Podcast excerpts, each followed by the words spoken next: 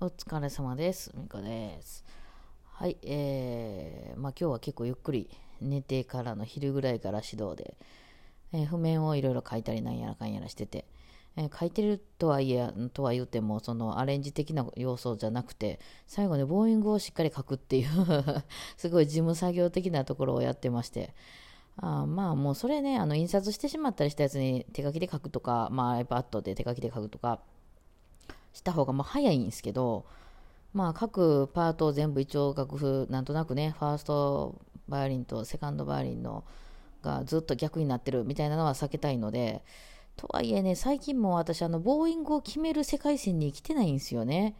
あの全然考えてないです。全く考えてないです。普段弾いてる時はね、えーボーイングっていうのはもうあの守るものではなくなってしまったので勝手に体が動くっていう方でやってるだけなんであの楽譜に書いてあるのをこう弾くっていうようなことは全くないのでいやなかなかねこう気分が気分がというかなんかあのささっと書けないですよ最近はね。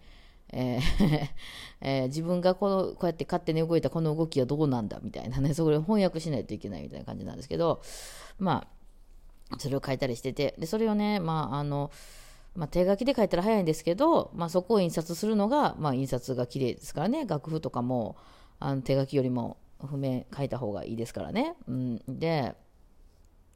それを書いてたんですよ。であのまあマウスとあのなんかいろいろえーキーボードとかを使いながらそのダウンとかアップとか書いていくのもいいんですけどなんか私今縛りプレイしてて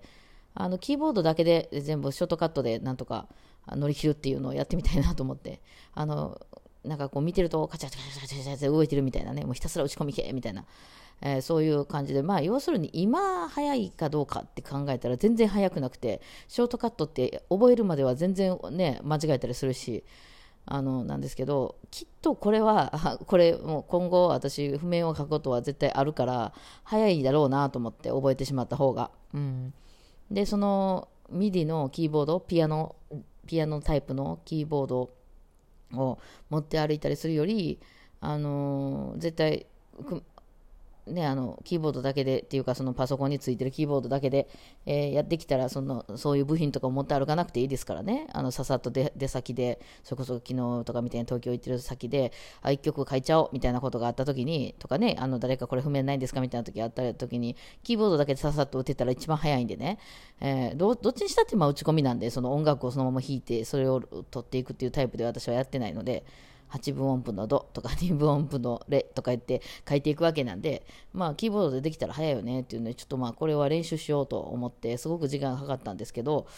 まあ、それをずっとやってましたね。うん、うんなんか、あの、で、えーまあ一応さっき納品したんですけど、まあ納品したんですけどね、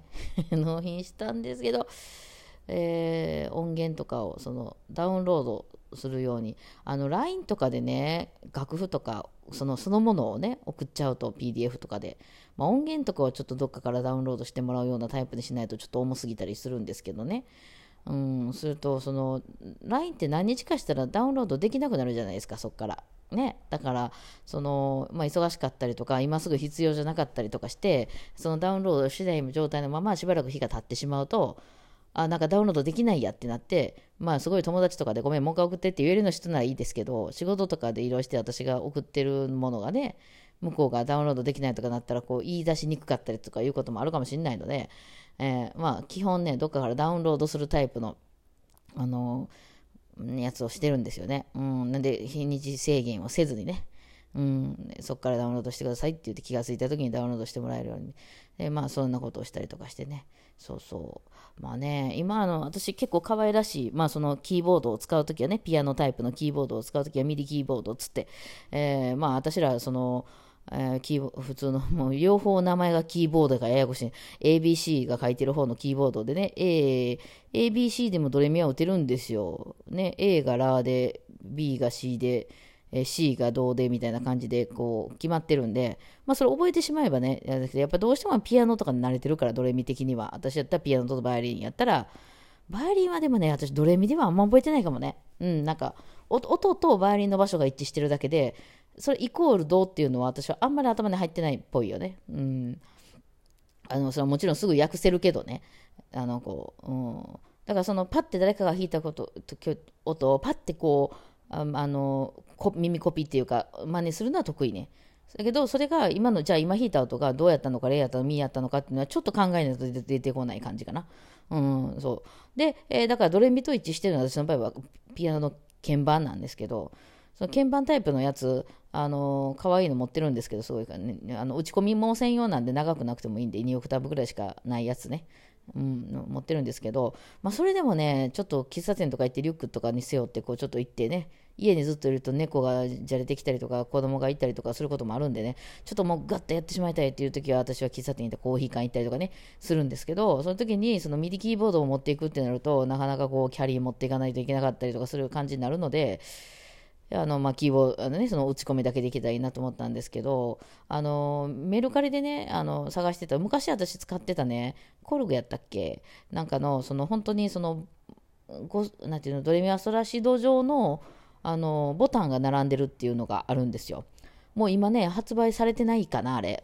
ちょっと在庫残ってるやつは売ってるけど、うん、だからもう古いやつなんで、その受け口もマイクロ USB とかそんなんやったりして、あの、ちょっと辛いんですけど、ただあれ良かったなと思ってね、ちょうどね、ノート半分ぐらいの A4 半分ぐらいのなんか、あの、細さの、あの、にドレミファソラシドっていうボタンだけが、ボタンというか、こう押し込むパッドみたいなだけがついてて、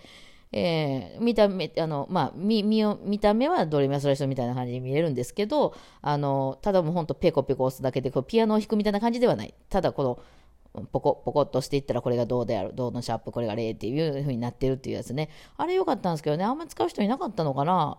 タイプ C とかでね、とか、Bluetooth とか出てくれたら一番いいなと思うんですけど、それがなかなかなくてですね。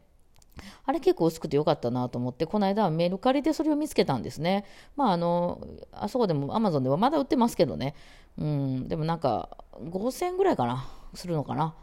えー、なんか5000円出して、そのマイクロ USB のものを買うっていうのが、なんかプライド的に私も許せませんでね、